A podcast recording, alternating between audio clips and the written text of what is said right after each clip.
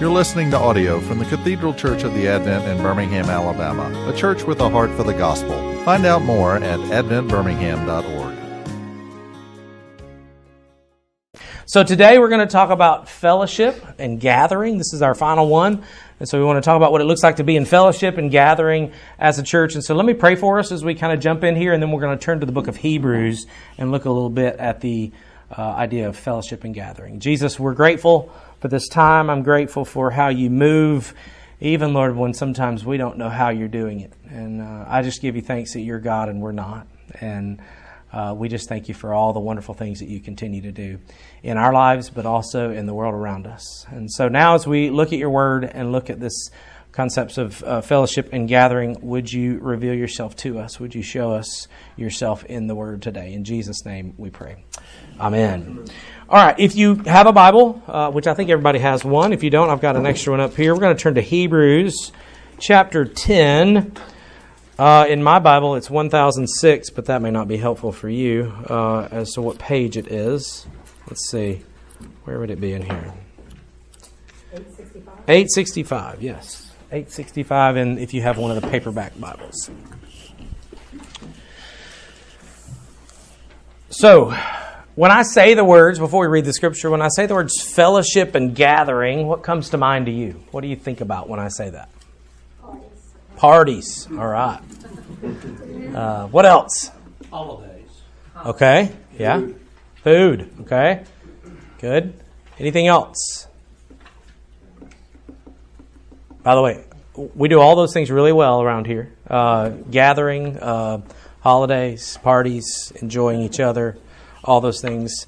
Um, one of the things that I think the writer of Hebrews wants us to think about when we think about fellowship and gathering is actually the Greek word ekklesia.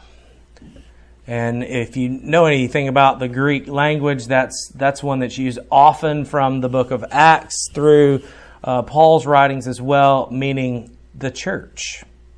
The church as the gathering or the fellowship.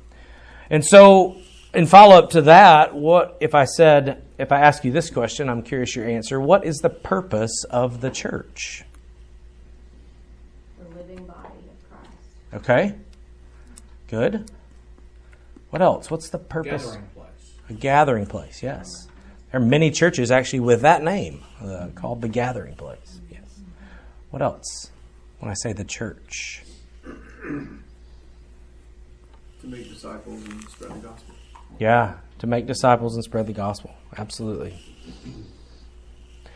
Well, the writer of Hebrews gives us a little definition of the church and what it looks like to be the church together. And that's where I want to kind of focus in and help us answer that question fully today. Hebrews chapter 10, starting in verse 23, is where I want to pick up. It says, Let us hold fast the confession of our hope without wavering for he who promised is faithful.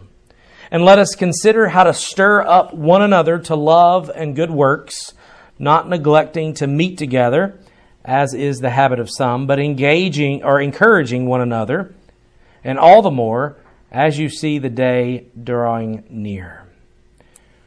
If I had to, if we had time to go through the entire book of Hebrews, we could see that the book of Hebrews is actually, uh, it's a book that kind of guides the church, the ecclesia, on how to worship the King, Jesus. First, and, and we see a little bit of it just kind of tied up in these few verses. Number one is the church is called to hold fast. Hold fast to the confession that you know. We don't know who the writer of Hebrews is. We know that uh, the writer is often called the preacher. Um, some say it's uh, Paul. Some say it might be uh, one of Paul's apprentices that's writing this. We really don't have a lot of uh, understanding of where the book of Hebrews, uh, but we know who it's written to, but we don't know who it is. But the writer, the preacher, is saying, hold fast to the confessions that you know. And so he's drawing all the way back from the gospel ministry of Jesus.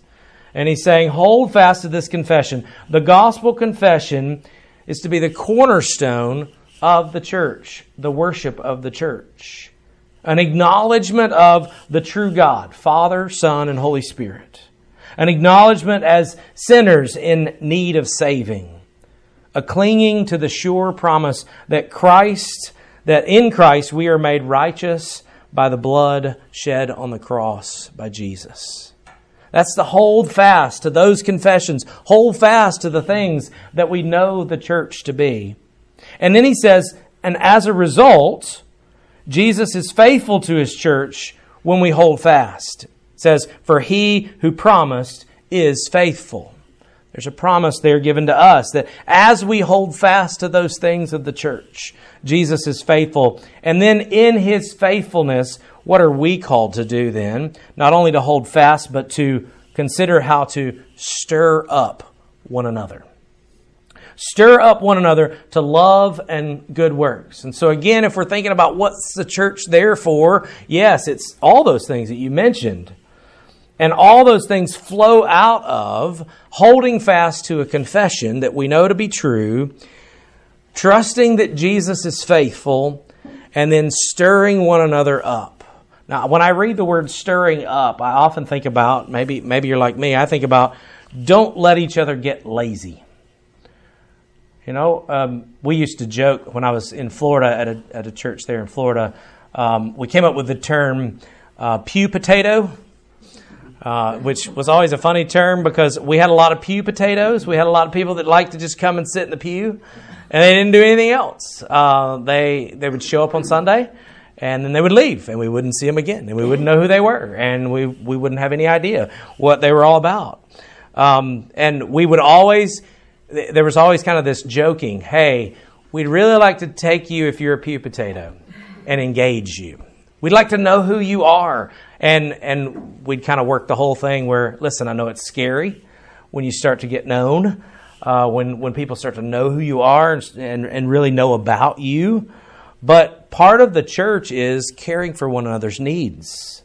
It's stirring one another up in good deeds. It's knowing what we struggle with, where we hurt, where we succeed.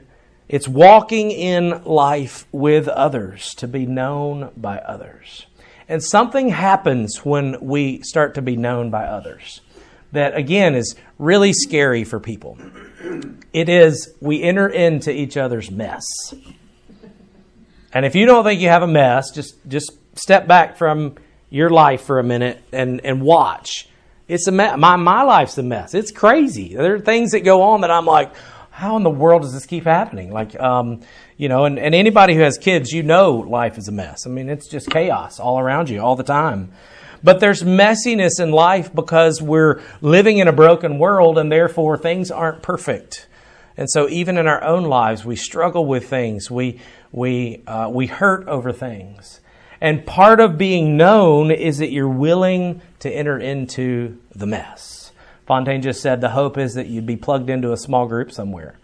Uh, you could easily, like many churches, you could come to the Advent every Sunday and never be known. We are big enough that you could sit in the back of the church and never talk to anyone, and no one would ever know who you are. And if that's what you want, I don't want to discourage that. You're still here. That's great.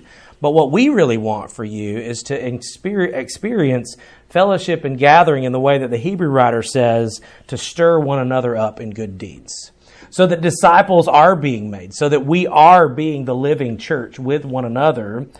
And to enter into the mess means it's the busyness of life. It's the things we struggle with. It's the hardships that go on. And we understand that even as we share those things, we're still in it together as chaos comes, there's an opportunity every time when you get involved with a small group. I will guarantee you this will happen at some point. And Fontaine's seen it thousands of times. That as a new small group forms, they, they start to build relationships. And a lot of times those are, they start out as surface relationships. Hey, how are you? Who are you? What's your family all about? And then as you spend more time together, you get a little bit deeper and a little bit deeper. And then all of a sudden, absolute chaos comes uh, because somebody didn't get along with somebody or somebody said something that hurt somebody else or somebody did this and this family did this or whatever it might be. And there's an opportunity in that chaos to fall into what we would call the pit of despair, where you just go, I'm out,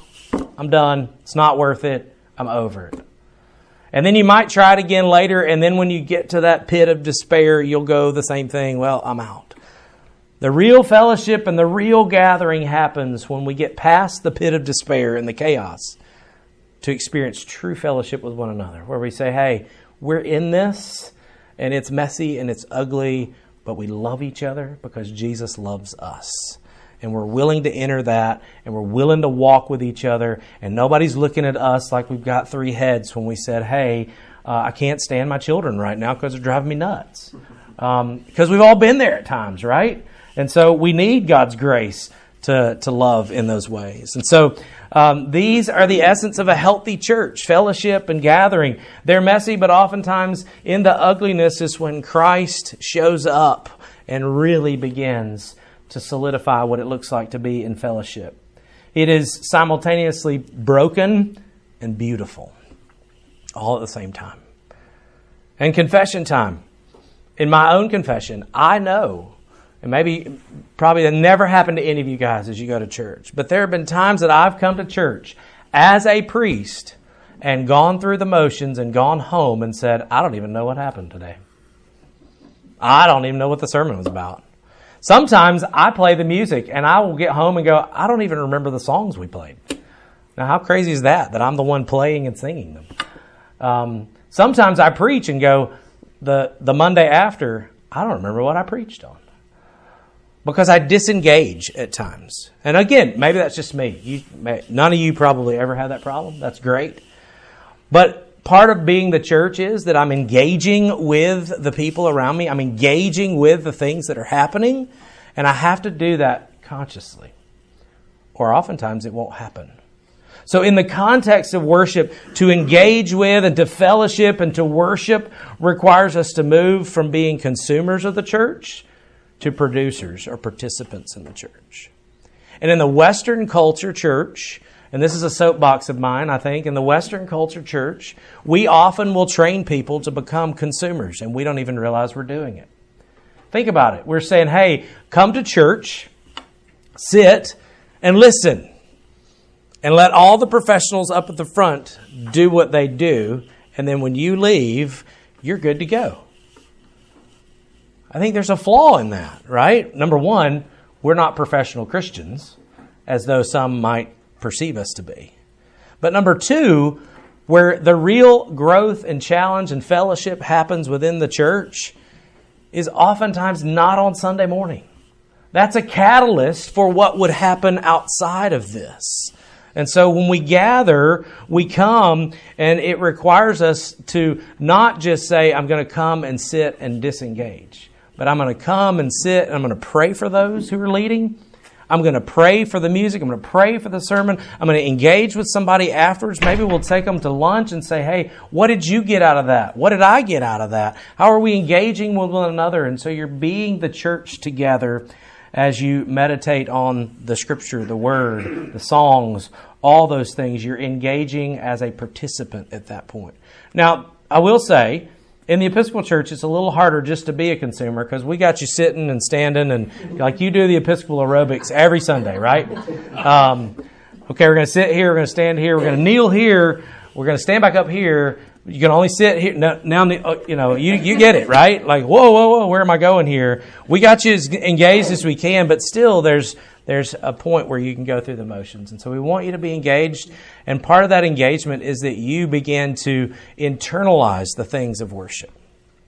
And you begin to have conversations outside of a Sunday morning time, which again can come through uh, coffee or lunch afterwards, or it can also come through small groups.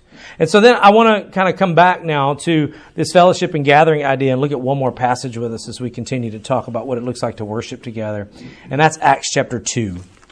I love the book of Acts. It's one of my favorite books in the whole Bible. I probably say that about a lot of books in the Bible, but uh, I really do love the book of Acts because, uh, man, what a powerful time when the church is, is brand new, right? Jesus has just uh, ascended to heaven. He's left the Holy Spirit the, for the for the people, and and the disciples encounter the Holy Spirit, and then they begin to tell others about the Holy Spirit, and they experience it. And baptisms are happening, and people are being added to the church in droves, and it's a beautiful thing. And there's something here that tells us what it looks like to be the church that I think is important, and that is Acts chapter 2 in verse 42. Page 780. 780. Thank you, Fontaine. And they devoted themselves to the apostles' teaching and the fellowship, to the breaking of bread and the prayers. Sound familiar? That's something we do each week. That's something uh, we people do all around the world, whether it's in a church or in a home. And all came upon every soul, and many wonders and signs were being done through the apostles. And all who believed were together and had all things in common. And they were selling their possessions and belongings and distributing the proceeds to all as any had need. And day by day, attending the temple together, breaking bread in their homes, they received their food with glad and generous hearts, praising God and having favor with all the people. And the Lord added to their number day by day those who were being saved. There's a couple of things there that I think are just incredible. One, you've got, if we work backwards here, you've got day by day the Lord added to their number those who were being saved. But there's a reason that the Lord's adding to their number day by day. One, the Holy Spirit's moving in great power, which is, I mean, that's, that's kind of the, the given. That's the catalyst for any church movement and any church growth is the power of the Holy Spirit, not us. But some of the things that they're doing, I believe, also contributed to the number being added day by day. One, they worship together. So they gathered together. And it says that some gathered in the temple, others break bread in their homes. They received food with glad and generous hearts, but they were faithful at gathering together. They met each other's needs. They met each other's needs, whatever the need was, and they met each other's needs as any would have them. So any need that was had, they they met it. There's a uh, I'll tell you a cool story about that. There's a, a gathering of, of house churches that gather up in Michigan. That there's a big movement among non-believers coming to faith and gathering in simple ways. And there's this uh, one guy who good friends with he said, We saw the church be the church in one of the most powerful ways when a young man came and began to worship in someone's home with them, and he came to faith in Jesus. And in his coming to faith in Jesus, he uh, was interested in a young lady, and they began to start dating, and the young lady started coming to church with him. And uh, before they were married, I'll just leave it this they were doing married things before they were married. You know where I'm going there. Um, and, and the church said, the, some of the elders of the church came back and said, Hey, we feel like, uh, they showed them some scripture and said, We feel like um, that, that the Lord has a better way for you all, and uh, we'd love to help you get married. And they saw the, the Holy Spirit worked, and the Holy Spirit moved in their lives and said, You're absolutely right. We're ready to get married. And in the process of kind of planning to get married, uh, they found out that they were going to have a baby.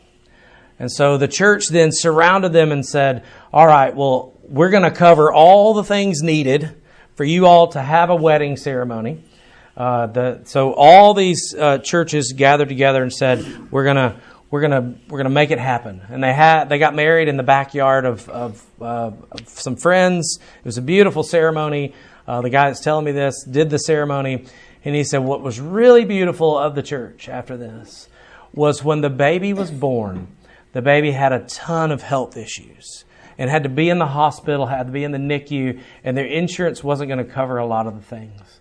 And so the churches in that area, the network of churches in that area said that we're not going to let that happen.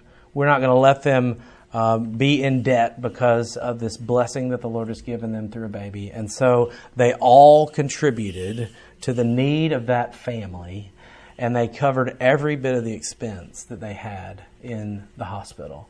And this family, this young family, this young couple with their first child, is now being overwhelmed by the love and the fellowship and the beauty of the church and what Jesus was doing. And so they met their needs. I have to think that that's probably what's happening in Acts. Hey, these people over here have a need. Well, let's meet it because we're the church and we're all one. Now, what's interesting here, if I back up, is that it says uh, in verse 43 all came over every soul, and many wonders and signs were being done through the apostles, and all who believed were together and had all things in common. I always chuckle when I read that because it's like it, the, the, the apostle is, uh, is telling, we had no problems. Not a single problem in the church. Everybody was great. We all agreed on everything. It was wonderful. Yeah, right. Um, I have to think that they didn't agree on everything. Now, what it, what we know here from Scripture, though, is that in Jesus they were able to resolve the disagreements so that they could be the church, right? But you can't read it and say, "Man, how did they all get along?" You know, they they never had any problems. Uh, I mean, we're going to have Thanksgiving next week. We know that never happens, right? I mean, there's always something. There's always that one in the family that you're like, we don't know how we got him, but he's here, and um, and it's hard to get along with them, right? And so there's always that issue. But what we see in the purity of the church as they follow Jesus is that even though there was need, even though they were all together, when there was disagreement, I think we could probably uh, read between the lines. We'll do some holy speculation, as I like to call it. Is that as we read that, they had all things in common. They, the common thing they had was Jesus. And because Jesus was the common thread, because they wanted to follow Jesus and they wanted to listen to the Holy Spirit and they wanted to be obedient to God's word, then the little things became smaller things because Jesus became greater. And so when they met each other's needs, when they worshiped together, and they uh, got along and loved one another as the church is called to love one another, we see the result. And that is their number was added to day by day. Because what Christ offers through the church is extremely attractive if the church is healthy. Now, again, I use that word church being healthy we ha- we as the church want to be and when you put a bunch of sinners in one room there's always going to be stuff going on uh, I used to work with an older priest. He was in his 80s, and he had the he had about seven phrases that he would say all the time that we all loved. But one of them was, "Hey, if you find the perfect church, leave because you're going to mess it up." and he was so right, you know, because hey, if I'm a sinner and I'm walking into this perfect church, it's not going to be perfect for long. But the reality is, there is no perfect church because we're all fallen. But what is perfect is Christ working through us. And so that's where, when in the midst of all the craziness that can happen in a church, we have something attractive, and that is that the church shouldn't look like the world. The church should be separate from the world. The church should look like, hey, this is what it could look like, and it will look like when Jesus returns. And so it is our goal, it is our hope that even in the fallen world and even with a bunch of sinners in one room together, that we could strive to be like Jesus so that the world and the lost world outside would say, I want to know more about that. Because they may not have it all together, but man, are they following Jesus, and there's something different about them. That's what I believe the church has to offer through fellowship and through gathering. And when we do those things well and we love one another well, then we are indeed showing a lost world what it looks like to be in Jesus. And finally, I'll close and then you can ask questions. Um, Matthew 18 tells us um, that uh, Jesus' words here in Matthew 18, the, at the end of Matthew 18, um, tell us for sure that there that we're never going to be perfect, that Christians are never going to be perfect, uh, that he would be perfect. But he says this in, um, what'd you say? 702. 702. Matthew 18, in verse 20, he has said, uh, in, in verse 15 all the way down to 19, he's saying, if you sin, or when you sin against one another. That's Jesus' words. It's not an if, it's a when. When you sin against one another, when you sin against a brother or a sister. So, in other words, it's going to happen at times. Here's what Jesus tells us to do. He tells us to be reconciled to one another. He gives us a kind of a formula of what that looks like when we hurt one another.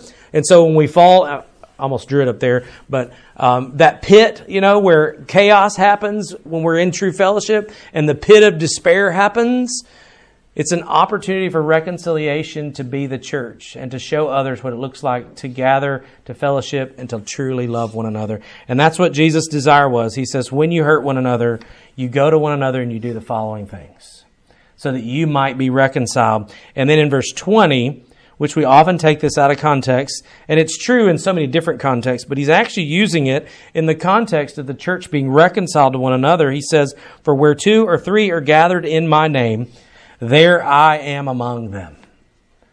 What he's saying there is that when you hurt one another, when you don't do the things that others expect you to do, and, and you're at odds with one another, I'm in the midst of that as you seek reconciliation. I have the power to heal those things, to heal the hurt, to heal the wrong, to heal the, the things that you have done, even whether you meant to do it or didn't mean to do it. Jesus has the power to do that. And that's again where we see the church being different than the world. Is it, hey, I'm going to hurt somebody at some point. Ask my wife. It happens. You know, we're going to hurt one another. Uh, probably on a weekly basis, we're going to say something or do something that the other one is kind of like, ouch, that hurt. And then we have to go to one another and say, hey, sorry, I shouldn't have said that. Will you please forgive me? Um, I, how can I do better? You know, we're reconciled to one another in that. Um, that's what the church is to look like. And when we do that, Jesus is saying, when you have a gathering of folks who are determined to be reconciled through Jesus, through me, I'm right there with you. I'm in your midst. You're not doing this alone. And that is the product of the church, being the church. Forgiveness, reconciliation, worship, and fellowship together. So, any questions, thoughts, fellowship, gathering, comments, criticisms, any of those things? Look, I finished early too. That's I don't ever do that. Um, so please ask questions. We got time.